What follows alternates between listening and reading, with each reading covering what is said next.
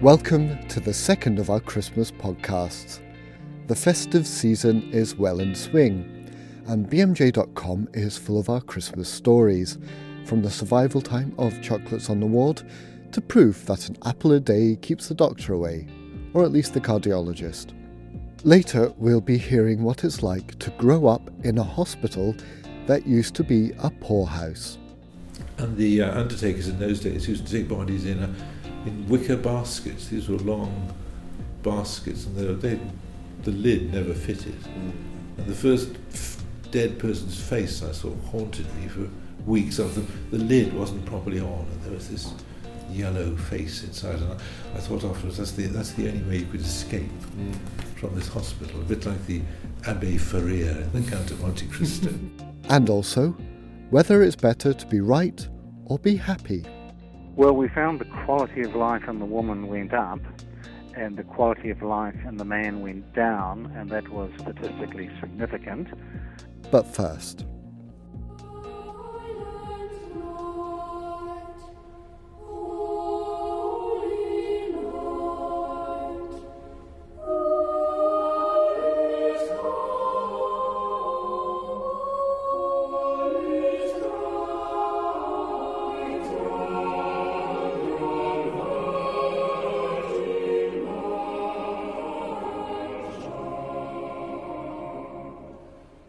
Christmas story, of course, started with Immaculate Conception. And though it's generally agreed that sex is useful when getting pregnant, it might not be necessary, at least in America.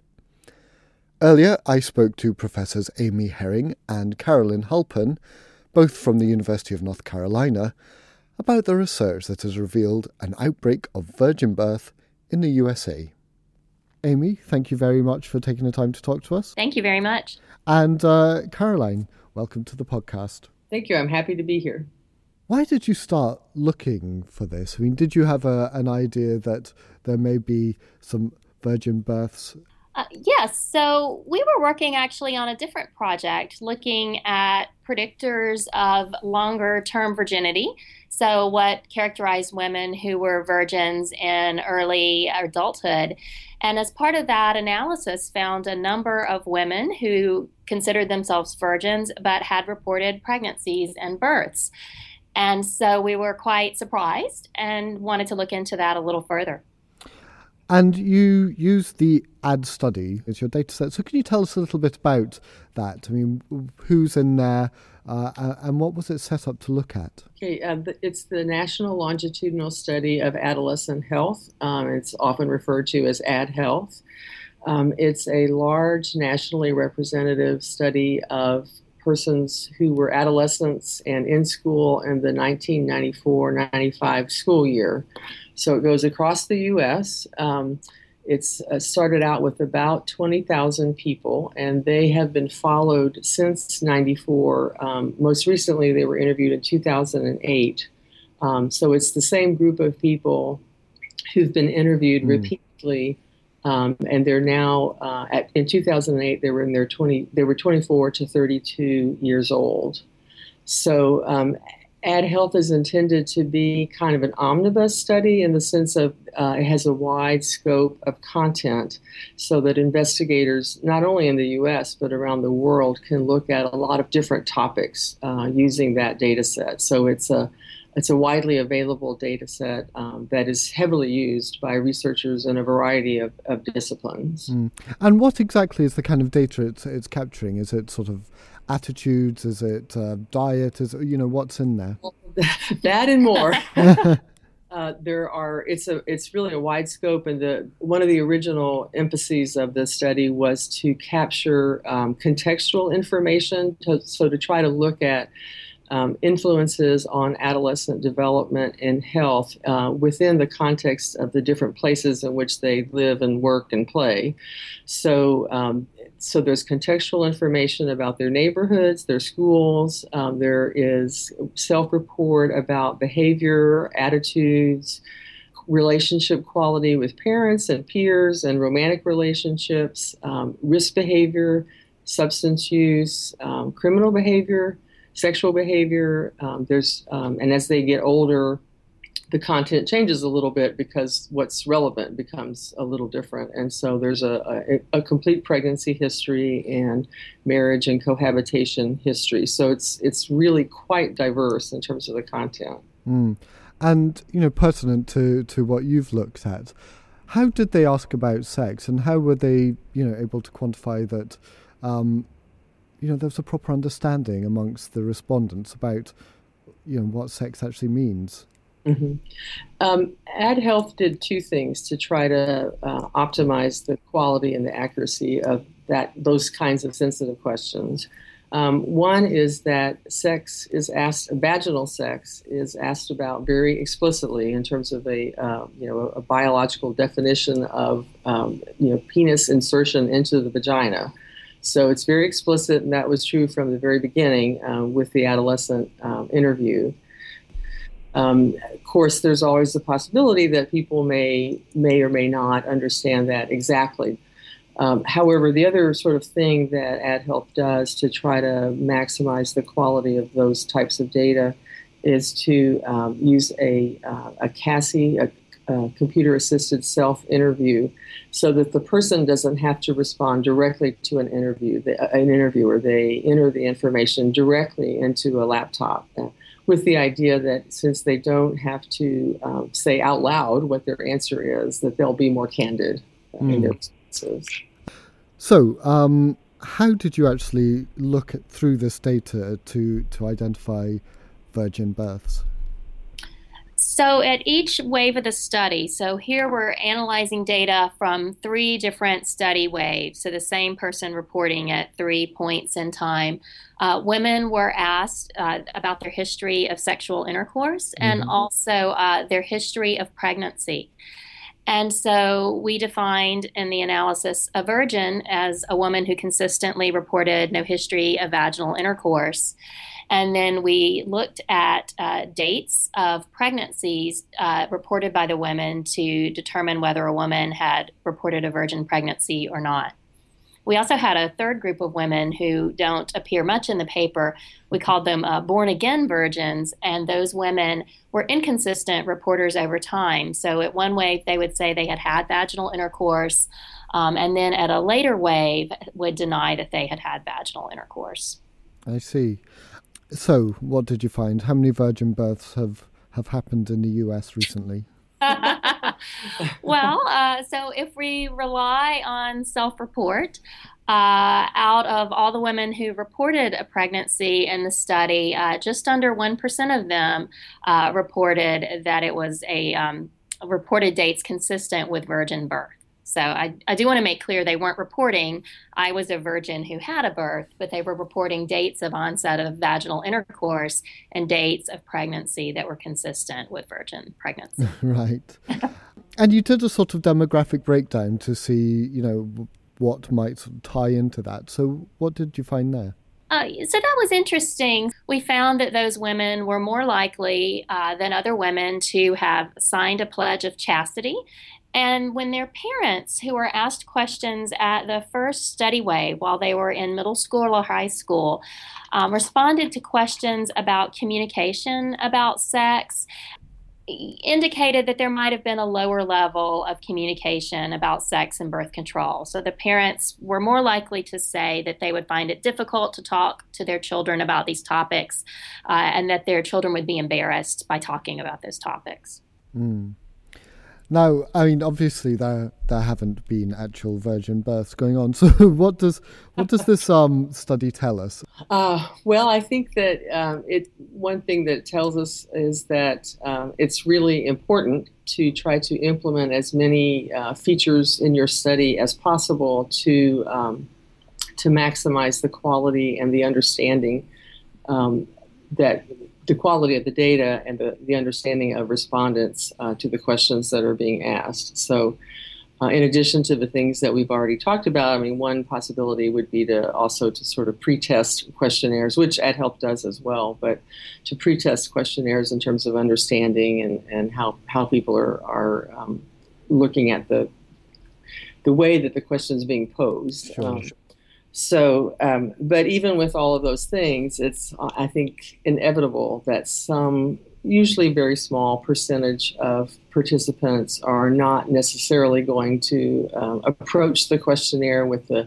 same level of understanding and also the same level of attention to um, to the questions. Mm.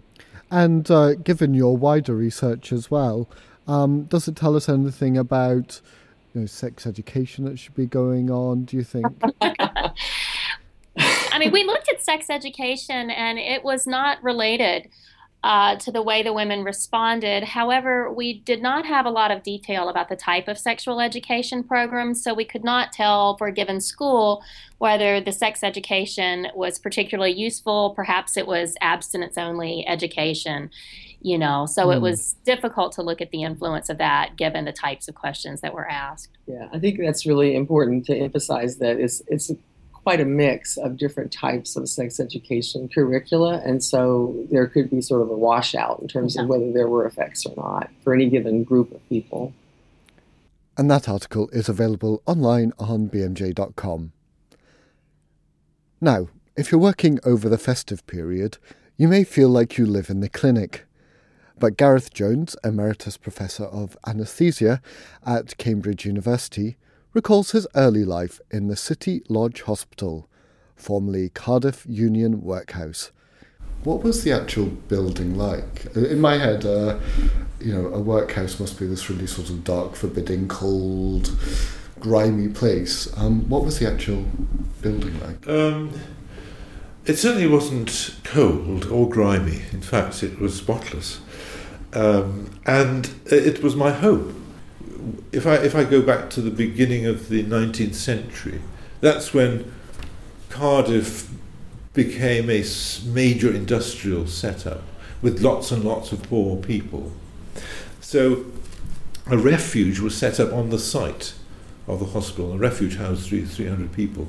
And then not long after that, um, because the, ref, the refuge wasn't able to deal with sick people, they built an infirmary so the infirmary was in the similar sort of stone style, and the infirmary was there uh, when I lived there. The, the, infirmary was probably built about 1870, something like that. And then, and there was a most extraordinary man called Sheen. He was the medical officer of um, the workhouse.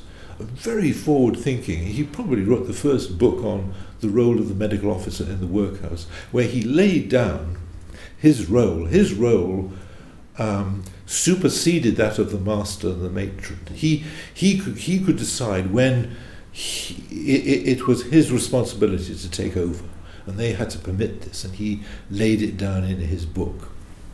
So, so somewhere along the line, uh, I think you know, in 1930 the, the workhouse system ended.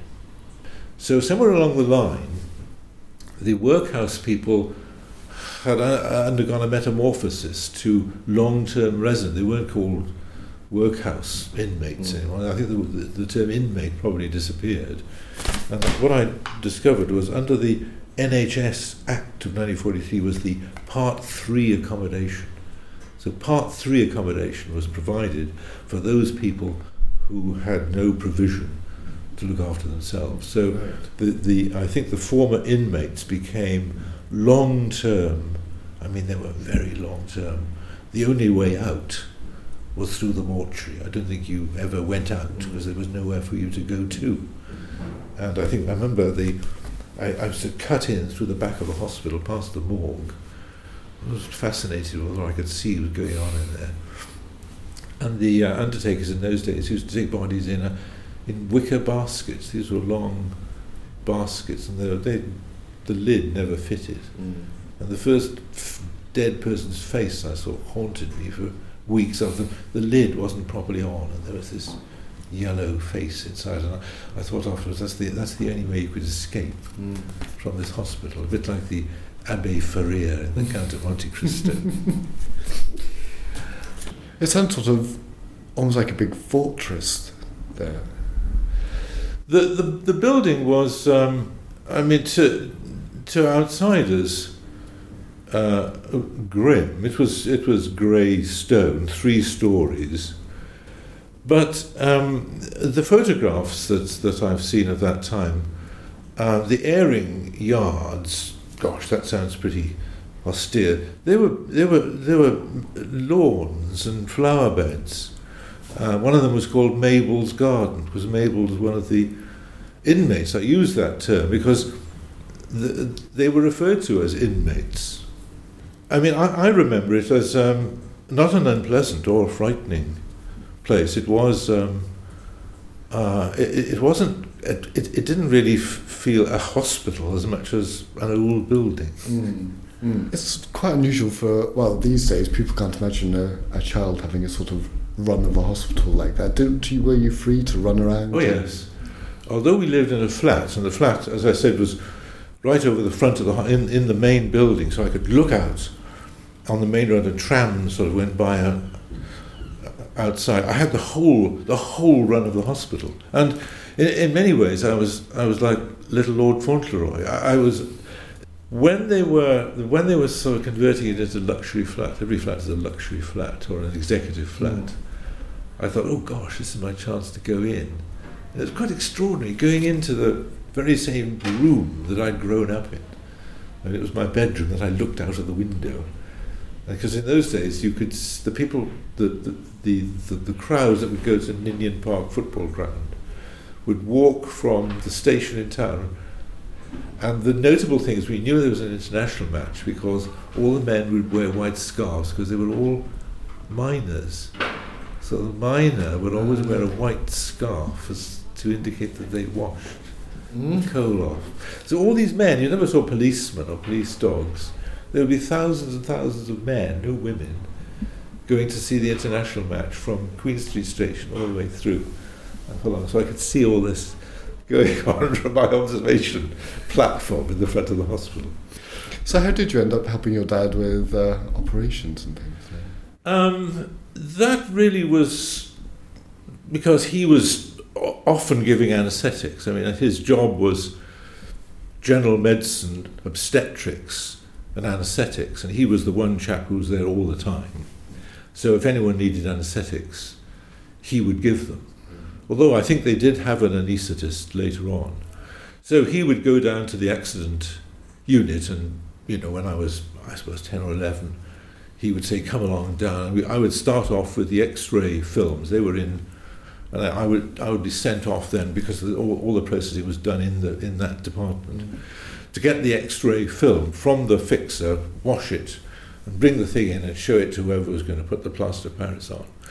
So once I'd done that, he he would say, "Well, okay, may as well um, hang on to this mask and pour the pour the ether onto the onto the uh, Jean mask." So that was a sort of there wasn't anything special about that. That was just like doing it when you were a medical student later on. It's a very precocious medical student at uh, the age of well, 11.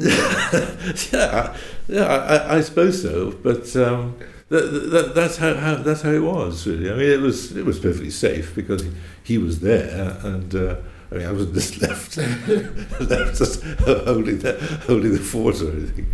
So that was a, a perfectly natural uh, thing thing to do, really. So other people had chores to take out the rubbish, and you had to. yeah, I mean that, that was that was just a perfectly normal thing, really. That kind of experience you had as a child, you know, that that sort of experience must be kind of lost to. Yeah, I think some a friend of mine was a professor of anesthetics in Zimbabwe, and he, I'm talking about maybe 15 years ago now, so long after my experience, he took his small son into theatre to help with an operation. There was a terrific outcry. He was suspended, it was all over the press. So, yeah, you're absolutely right. I mean, it just couldn't happen. It would be just utterly impossible. Well, I mean, I used to take my children to hospital when I was. I mean, I worked at Northwick Park, and we used to go in there and breathe helium. Um, and sulfur hexafluoride. He, helium, if you breathe helium, you can you can mix up a helium oxygen mixture and breathe, and then you can mix up sulfur hexafluoride and oxygen. Oh, speak like this. So these are rather these are rather good experiments, and we had meteorological balloons that we filled with helium in the in Northwick Park, and of course we didn't realise that it was a, a, the forced air air conditioned system. So we had this meteorological balloon which filled the whole corridor, and it was slowly moving, moving up the moving up the corridor. So we I certainly took my kids in to hospitals, and I mean, in, when I was working in California, I was doing experiments with dogs. These were trained dogs which had little loops on their vagus nerves. We could cool the vagus nerve and do experiments to do the control of breathing. So a whole team of these people, and the kids would always say, Can we go in and see the dogs? And I, would get them to run on the dogs' treadmills and, uh, uh, and with, with the dogs. So the dogs were trained to run on the treadmills. And because we, we, we, we, we doing experiments on one another was part of the, part of the story. I mean, particularly in, uh, in, in California at that time. So I mean, it was it was interesting. I mean, I I, I was asked to if I would, wanted to go up on a high altitude expedition. Uh, the idea was to take us to the top of White Mountain on the on the California and Nevada border to see whether they, they could induce cerebral and pulmonary edema. And to screen us, we had to breathe um, nitrogen, and there was no, no, oxygen. And this was just like the the, um, the experience I had when I mentioned the, the iron lung, because I was put in this iron lung by Emrys Harris when I was a patient, and it sort of closed my, around my neck. What I didn't mention was he then turned on the switch, which which made you breathe. Mm. So there was this huge sucking feeling, and it was like that. I mean, breathing um, uh, a, a, gas with no oxygen in it. I was just sitting there. I, I took some breaths of, of nitrogen. Sort of looking around the room, and suddenly this huge hypoxic drive. It was just like the just like the iron, the iron lung. so it sort of reminded me of that, of that, of that experience when I sort of stuck it in my, my own little story. Mm. And Gareth's article, Growing Up Over the Shop, is available online on bmj.com. Now, our final story for 2013. Does being right always make you happy? At least in a relationship. Bruce Arroll, Professor of Primary Care at the University of Auckland, wanted to know, so has designed a pilot study. Being right or being happy. Bruce, where did the idea that they're mutually exclusive come from? Well, um, I had a patient in my clinic who had separated from his wife, and he was quite annoyed at her. It wasn't until I realized he wanted to be right rather than happy that he was able to get out of the depression. And when I think back about it, it's quite a common problem in general practice with people just sort of digging their toes in when if they let go then things could get better. And I was thinking this week with the Mandela funeral that that's what happened with de Klerk and Mandela. They both decided to stop being right and then things started to move in South Africa. So I think this this idea actually has some uh, worldwide implications. and uh, has anyone looked at this before? Uh, no, there's been no empirical work. There was one uh, psychological um, piece about it and just talking about how people need to be less attached to being right, but that was the only thing we could find in the literature. So this is the first study to actually get some real data, so we're quite pleased with that. Mm. And uh, so, how did you go about designing a study to uh, to look at this? Well, first of all, we had to find a couple, and uh, because of the intervention, we were able to inform the man but not the woman. So that was a little bit tricky, and um, the uh, the man was told to agree with everything that his wife said, that he was never to contradict her, and then they both had to keep quality of life. So they were both reasonably happy to keep quality of life. The woman um, refused to do the the third and final one, but um, so we actually had uh, three data points on the man and two data points on the woman. So it wasn't all uh, plain sailing in the study then. No. Well, after 12 days, um, the man was starting to find the woman unbearable, and so sat on the end of the bed, made her a cup of tea, and said, you know, the study was over, called the Data Safety Monitoring Committee, who immediately terminated the study. So it only lasted 12 days. So, uh, what did you find when you analysed your quality of life uh? Well, we found the quality of life in the woman went up, and the quality of life in the man went down, and that was statistically significant. Um, and so we concluded that whilst agreeing completely with somebody is good to the person on the uh, the receiving end of that, the person um, agreeing to be right, it's actually quite uh, uh, hazardous for them. So uh, we don't recommend uh, agreeing with somebody all the time, and that uh, a more balanced approach is probably required. We we did think actually it it may be a a a good thing for a marriage just to have one person agreeing with the other. We were quite hopeful that that would be the way it would pan out, but unfortunately that wasn't the case. so, um, given this was the, the small nature of this study, uh, have you got an idea or do you want to go on and, and uh, have a definitive study, more couples in there? Longer term? Well, we, we thought about that, but we thought, you know, the adverse effects are potentially quite dangerous. They um, could lead to divorce and possibly homicide. So we decided uh, not to go ahead with the definitive study. We felt the pilot study, uh, you know, pointed to you know serious adverse effects. Um, but we are planning a couple of others, and one is to look at the impact of saying "I told you so" uh, on couples. That that's one useful thing we could look at.